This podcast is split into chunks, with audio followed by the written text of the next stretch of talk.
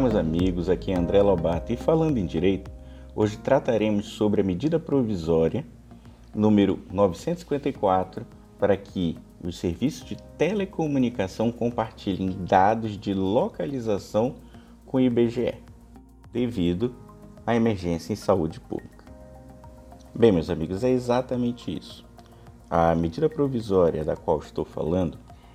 dispõe sobre o compartilhamento de dados por empresas de telecomunicações prestadoras do serviço telefônico fixo e também do móvel pessoal, com a Fundação Instituto Brasileiro de Geografia e Estatística, nosso I B G E,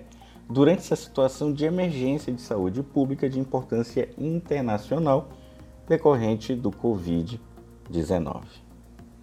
Bem, o governo federal publicou essa medida provisória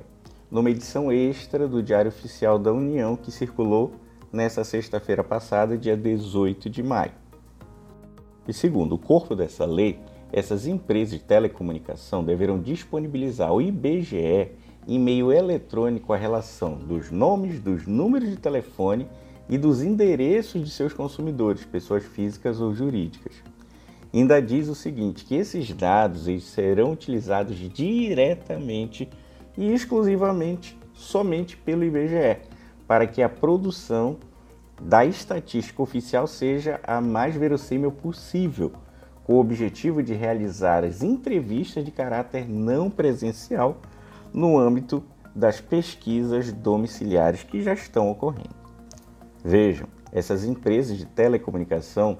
têm que compartilhar esses dados de caráter sigiloso no prazo de sete dias após esse ato do presidente da Fundação I B G E, que deve ser expedido nesses próximos dias, esclarecendo que sobre esse procedimento para disponibilização dos dados, ou seja, vai ser feito ainda um documento pelo presidente do I B G E para que diga como serão elaborados os procedimentos para a disponibilizar esses dados, para só depois haver um prazo de quatorze dias para que sejam efetivadas essa remessa dos dados. Bem, como eu falei anteriormente, a M P diz que esses dados compartilhados terão caráter sigiloso e utilizados exclusivamente para os fins descritos só pelo I B G E no caso, e não pode ser utilizado de modo algum como objeto de certidão ou meio de prova em processo administrativo, fiscal ou judicial. Essa medida provisória ainda veda que o I B G E disponibilize esses dados a quaisquer outras empresas públicas ou privadas, ou os órgãos, ou agentes ou entidades da administração pública direta ou indireta de qualquer ente federal. E também quanto à situação de emergência decorrente do covid dezenove for superada, que possivelmente será em breve, essas informações compartilhadas deverão ser eliminadas da base de dados desse instituto. Na hipótese de necessidade de conclusão, então, dessa produção estatística oficial, a Fundação I B G E poderá utilizar os dados pelo prazo de trinta dias contados do fim da situação de emergência de saúde pública de importância internacional. E mais uma vez, uma medida provisória instituída pelo governo federal causa novamente polêmica, sendo que grande parte dos operadores do direito alegam sua inconstitucionalidade. Veja, o governo federal ele vai transformar todos nós em um grande Big Brother, ou seja, se eu sair de minha casa com meu aparelho móvel e me deslocar a qualquer outro lugar, um município, nessa época de quarentena, isso deverá constar no relatório, ou seja, nós seremos vigiados vinte e quatro horas por dia. Bem, meus amigos, os especialistas têm explicado que pela medida provisória não ter força de direito constitucional, afronta então dispositivos constitucionais, pois explica que essa medida provisória com força de lei ordinária não pode se sobrepor à Constituição e à sua liberdade e o seu direito à privacidade. Veja, a Constituição diz, em seu artigo quinto, inciso décimo, que são invioláveis à intimidade, à vida privada, à honra e à imagem das pessoas, assegurado o direito à indenização pelo dano material ou moral decorrente de sua violação. Então, na nossa avaliação, o M P, essa M P, ignora esse artigo constitucional.